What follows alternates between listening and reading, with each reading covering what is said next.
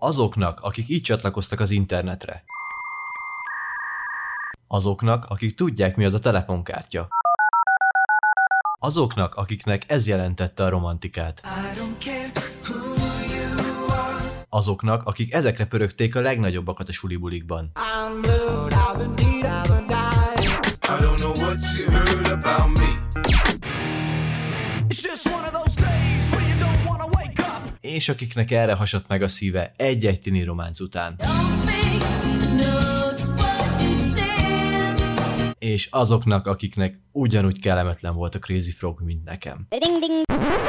Megnyitott az Y Klub. Tartsatok velem az Y generációs élményekért. Kedves hallgatók, gondoltam nem maradjak ki az április elsői bolondozásból, így csináltam egy kisebb összeállítást azokból az évekből, ami érintheti a korosztályomat. 1980. április 1-én a BBC tengeren túli rádió folyama kihírezte, hogy mivel a brit vezetés szeretne haladni a korral, a híres neves Big Ben digitális kijelzőt fog kapni.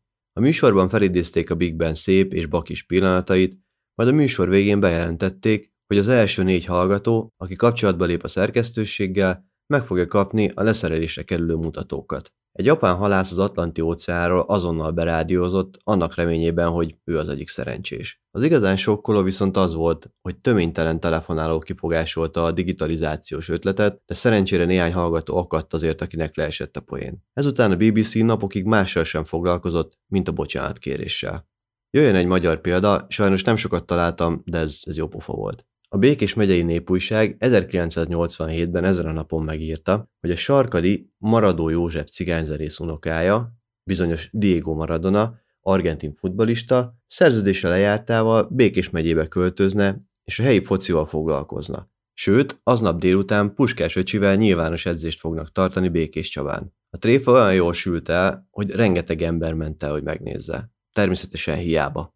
1994-ben a PC Computing magazin áprilisi számában John Dvorak írt egy cikket arról, hogyan kapott büntetést a kongresszustól azért, amiért ittasan internetezett és szexuális témát hozott fel a publikus interneten. Olyannyira felkészült, hogy még büntetőcsekket is hamisított, beszédes sorszámmal, ami a 040194 volt, szóval a 94-es április 1 dátuma, valamint a kapcsolattartó személy neve Lirpa Sloof volt, ami visszafelé April's Fools, azaz április bolondja. Vorak úgy magyarázta, hogy az internetet úgy kell elképzelni, mint az információs szuperstrádát. Így az ittas jelenlét problémás, mindegy milyen strádán piás az ember, a büntetés jár. Természetesen nem múlt el következmények nélkül az eset, mivel a kongresszus és azon belül is Edward Kennedy szenátor rengeteg felháborodott telefonhívást kapott emiatt, mivel őt gondolta mindenki a csekk kiállítójának. A kongresszusnak hivatalos közleményben kellett rendbe tenni a dolgokat és tagadni mindent. 1997-ben a képregények rajongói furcsaságokat vettek észre kedvenc napi kockáikban. Néhol más rajzolással találkoztak, néhol idegen vagy más képregényből származó karakterekkel. Ez a megmozdulás volt a Great Comics Switcheroonie, azaz a nagy képregényes cserebere. 46 képregény alkotó szállt be a gigantikus poénba, egymás képregényeit rajzolták vagy kölcsönadták a figurákat, de egy 11 alkotós, keresztül kasult csere is volt, igazi csemegéket létrehozva így. A tréfa nagyon jól sikerült, legendás lett a képregényes berkekben.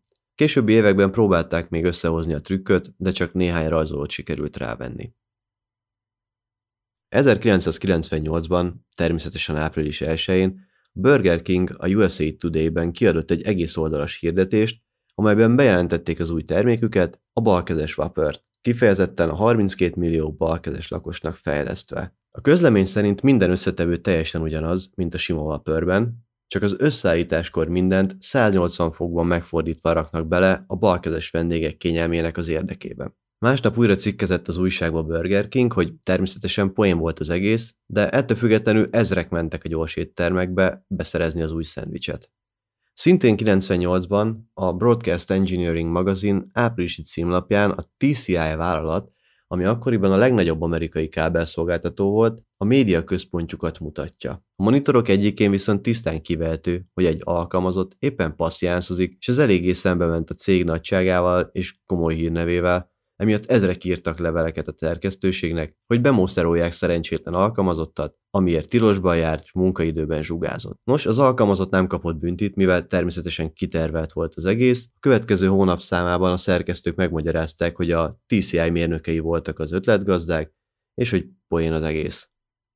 Úgy néz ki, 1998 egy nagyon poénos év volt, mert az utolsó sztorim is ekkor játszódik. Az áprilisi új-mexikói tudományos hírlevélben Mark Boszló fizikus cikkezte, hogy Alabama állam vezetése megszavazta, hogy változtassák meg a pi értékét 3,14-ről a biblikus számra, ami a 3. A cikk utat talált magának az internetre, a világ minden táján ott volt már e-mail mellékletben, és akkor tűnt fel, hogy nagyobbat szólt a dolog, mint kellett volna, amikor az alabamai törvényhozás százasával kapta a felháborodott telefonokat, hogy azonnal felejtsék el a pi piszkálását. Természetesen tisztázódott a helyzet, és kiderült, hogy az egész csak poén volt. A pi marad a régi. Köszönöm a meghallgatást, remélem tetszett ez a kis könnyedebb téma. Az Y Klub megtalálható az Instagramon, minden nagyobb podcast lejátszóban, és ha tetszett, amit hallottál, iratkozz fel bátran. Maradjatok nosztalgikusak, köszi még egyszer, sziasztok!